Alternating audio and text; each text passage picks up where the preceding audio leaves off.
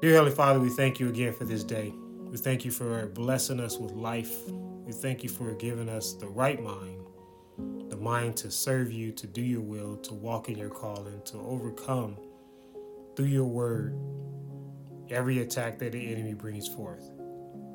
Lord, I pray that as we speak this word tonight, that it will penetrate the hearts of those who listen, that it will encourage those who listen, and will keep us in line with your will for our life. We thank you for all that you do. We give you glory and honor.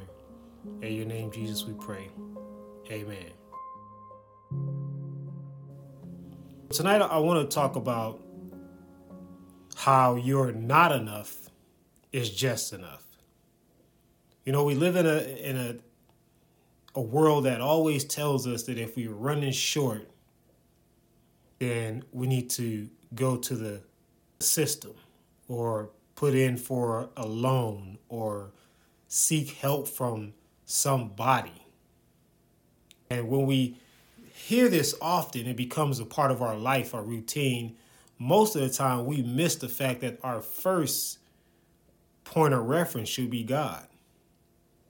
This is really for us who believe, because most people don't understand this. You know, most people are conformed to the world. So if you know you're lacking in some area, whether it's financial, emotional, spiritual, then there's some type of system set in place by the world to say, listen, we're going to help you get what you need, that peace of mind, that extra bit of money or whatever it is that we, you know, we're running short on. And when we have this mentality, we never get to see how God moves on behalf of his children.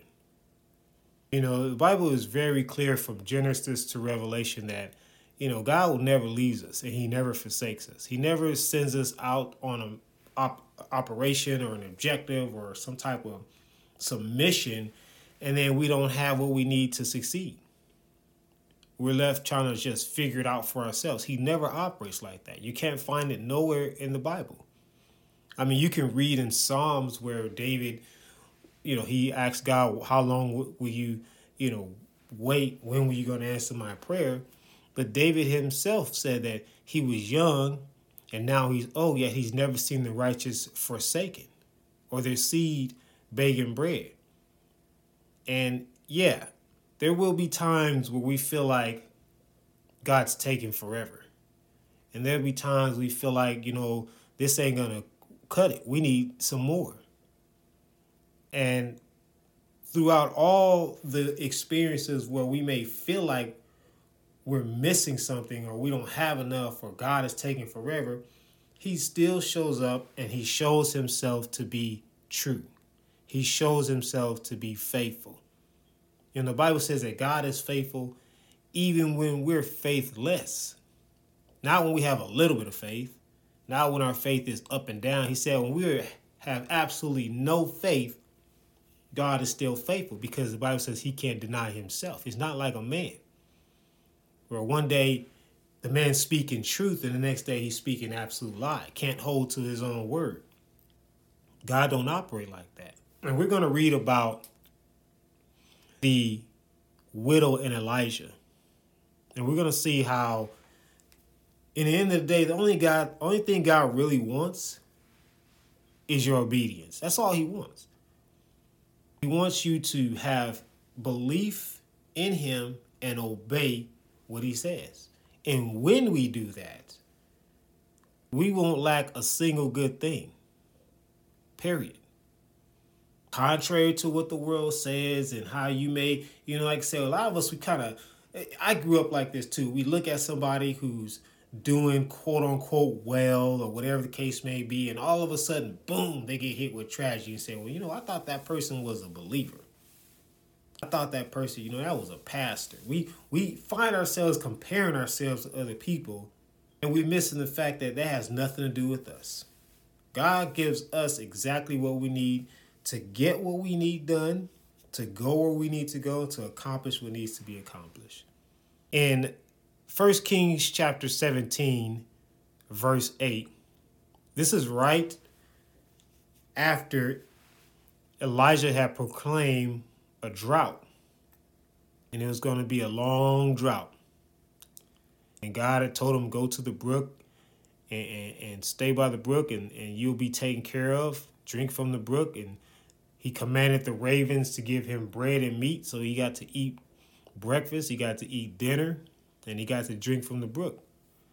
Elijah was obedient to God, and God was faithful, doing what he always do, providing for his his chosen, his children.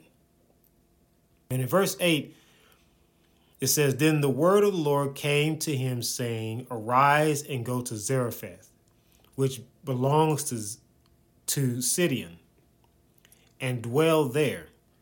See, I have commanded a widow there to provide for you. So he rose up and he went to Zarephath. And when he came to the gate of the city, indeed a widow was there gathering sticks. And he called to her and said, Please bring me a little water in your cup, that I may drink. And as she was going to get it, he called her and said, Please bring me a morsel of bread in your hand. In verse 12, he said, So she said, As the Lord your God lives, I do not have bread, only a handful of flour in a bin and a little oil in a jar. And, and see, I gather a couple of sticks that I may go in and prepare it for myself and my son, that we may eat and die. And Elijah said to her, Do not fear Go and do as you said, but make me a small cake from it first, and then bring it to me. And afterward, make some for yourself and your son.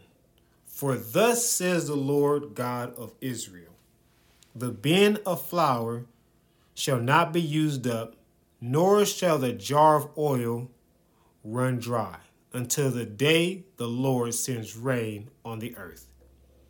So she went away and did according to the word of Elijah. And she and he and her household ate for many days. The bin of flour was not used up, nor did the jar of oil run dry, according to the word of the Lord, which he had spoken to Elisha. You know, this this person obviously must have been in a devastating situation the widow, I mean, she said, all we have is some oil and some flour, and we gonna eat this little bit, and that's it. We done. We don't we don't plan on seeing tomorrow. We don't have no uh, plans for a future vacation. We don't plan on getting involved in the in the summer sports or going to the zoo or you know, we have no plans of visiting our family members in another country. we going to eat this little bit, the last that we have, and we going to die. But Elijah told her what God said. Being a prophet, he spoke a word to her. And she had a decision to make. She could have said, you know, I'm just going to do what I feel is going to really benefit us in this last bit of time that we have you know, we've calculated what we got. We did the estimates, and my projection is due to the drought that's going on, we're not going to have enough to survive this drought. So we're going to eat, enjoy our last meal. Our life going to come to an end. That's what she could have did. But she chose to be obedient, not so much to Elijah, but she was obedient to the word of the Lord. And because she was obedient, she survived a drought. While everybody else was falling apart, I'm sure many people died because they didn't have anything else to eat. They didn't have any water to drink. But she had oil and bread to last her simply because she was obedient. See, when we don't have enough and we running short, God already knows that. He's not some God that just fell asleep.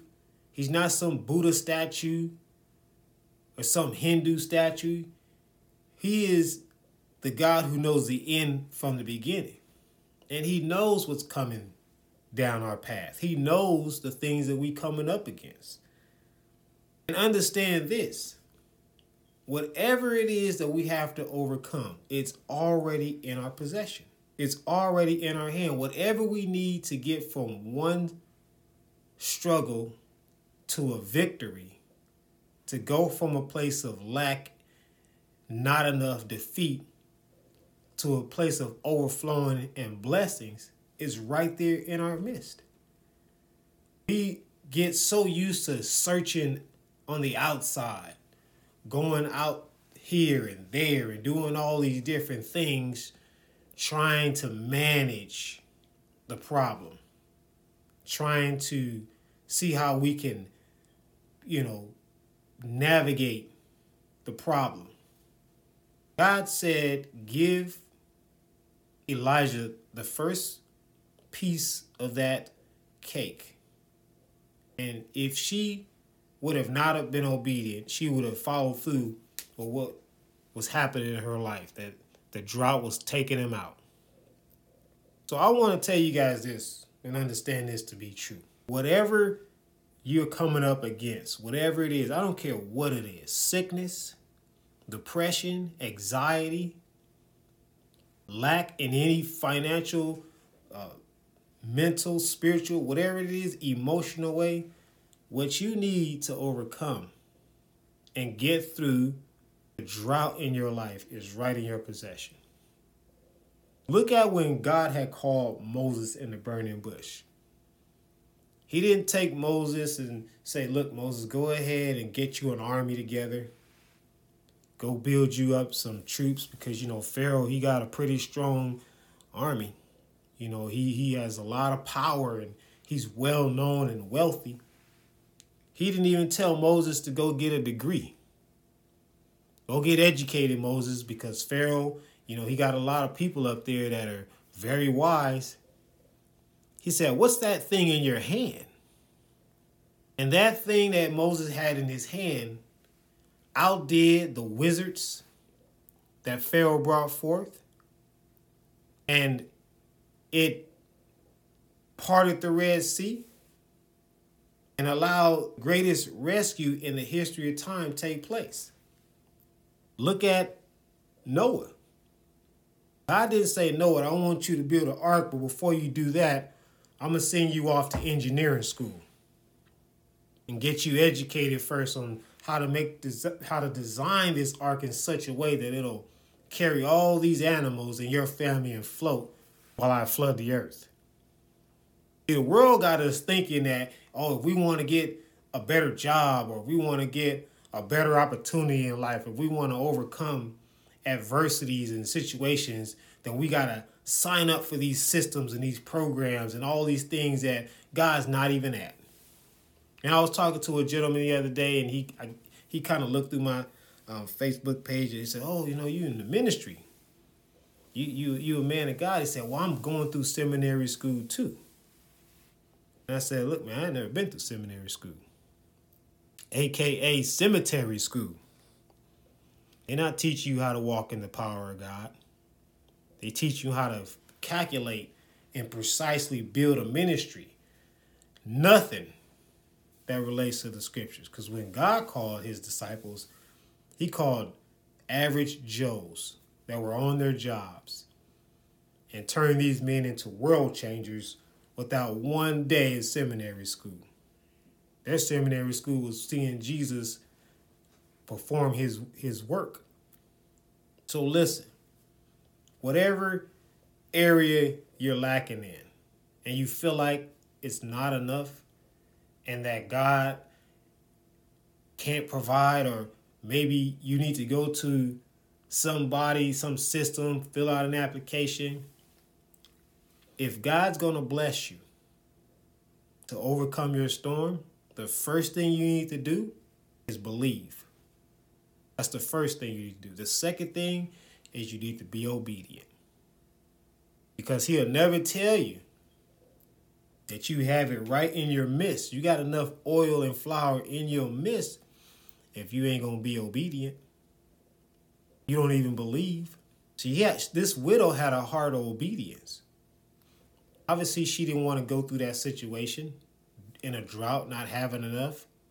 I mean, look at what's going on in the economy right now. How many people are are going haywire because of what they say or what's even actually happening in the economy? I could tell you right here in Georgia, we had a quote unquote snowstorm that was coming. And people were buying up everything except for the non-perishable items like canned goods. I don't know what happened. I don't know what's up with Georgia folks, but they bought up all the chips and cookies and donuts. And I don't know how you supposed to survive a snowstorm with that kind of food. But people were panicking and they were rushing out and buying stuff. You know, I'll tell you what I did. I went um, to my gym and trained people and kept doing what I normally do. You know, God wants you to go stock up. He gonna tell you, not Fox News, not CNN, not ABC, not these systems of the world that don't even care about God. Some of them actually are complete anti-God. They're gonna give you the advice. This is why the Bible says, "Be not conformed to the patterns of this world."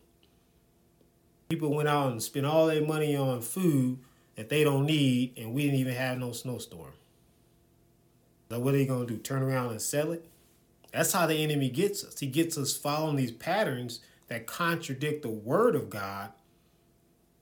Oh, you know, you just gotta be safe. You never know. You gotta be cautious. You never know. You just gotta make sure just in case. And here's the word of God says to his disciples, be anxious for nothing. But in all things, through prayer and supplication, make your request known to God, and the peace of God, which transcends all understanding, will guard your hearts through Christ Jesus.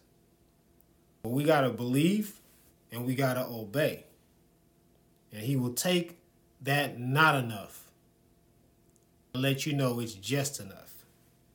Take you through whatever it is you going through. Whatever it is. Bible says he, he won't leave us as orphans.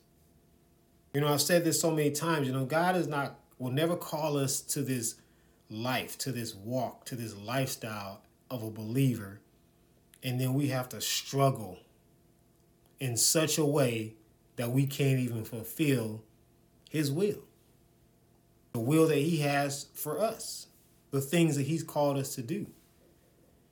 To the world, it may look like it, just like when Paul was on the boat on his way to see Caesar. That storm looked exactly like he wasn't going to make it.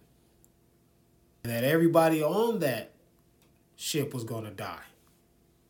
The word of the Lord went forth. And he, as an apostle, was obedient. And thankfully, those who were on that ship with him was obedient, and every one of them survived. Survived the storm and the shipwreck. So for us who believe I just want to tell you guys listen, this belief in Christ Jesus is contagious. It, it rubs off a certain kind of thing to folks, you know, when people falling apart and, and life is becoming devastating, they seeing you trusting God, and He just keeps on opening up that door, keeps on making a way. People start to jump on that. That's called the light of the uh, of Christ. You know, that's that's the salt of the earth. The, that that salt that gets into the earth that starts to saturate the blandness and that taste that people have becomes different when they get around you. So I want to encourage us to have faith and be obedient. And know that whatever you're going through, to get through that storm, to get through that drought, that dry season, you're not enough is just enough. God will take that little bit and supernaturally keep you going forward. Just like he did for the Israelites when they came out of Egypt and they were in the wilderness. They didn't go one day without food. They didn't even need to shop at the mall and get a new pair of clothes. He kept their clothes fresh. And he made sure that they had something to eat and drink the whole time. So be encouraged in this season. Don't let Fox News, CNN, or anybody else fool you. If you're obedient You walk with God, everybody else will fall apart. A, thousand shall fall at thy side, ten thousand at thy right hand, but it shall not come near you. No weapon formed against you shall prosper.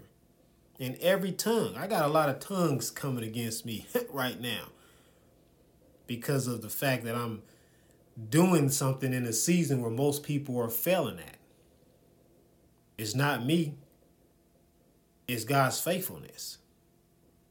And he going to make sure that when everything is falling apart and everybody's collapsing, you going to still ride that storm out. It's the history of God. And like I've said many times before, God has a reputation to uphold. You can't say you trust in him, show that you trust in him, and then all of a sudden it looks like you wasted your time. It may look like that in the moment. It may look like that to other people in the moment. But he will not let you be put to shame because that's his name. And can't nobody put God to shame. So that's all I wanted to share tonight. Stay encouraged. Keep trusting God. Keep walking by faith. Keep believing no matter what happens. Don't let what you see change what you believe. And watch God show up and show out as he always do. To him be all the glory. Amen. Dear Lord, we thank you for this day. We thank you for keeping us. We thank you for blessing us. We thank you for standing in the gaps. We know that no weapon formed against us shall prosper, and every tongue that rises against us we shall condemn. You are true, you are holy, you are righteous, and we stand on your infallible word. We give you the glory and the honor. In your holy name, Jesus, we pray. Amen.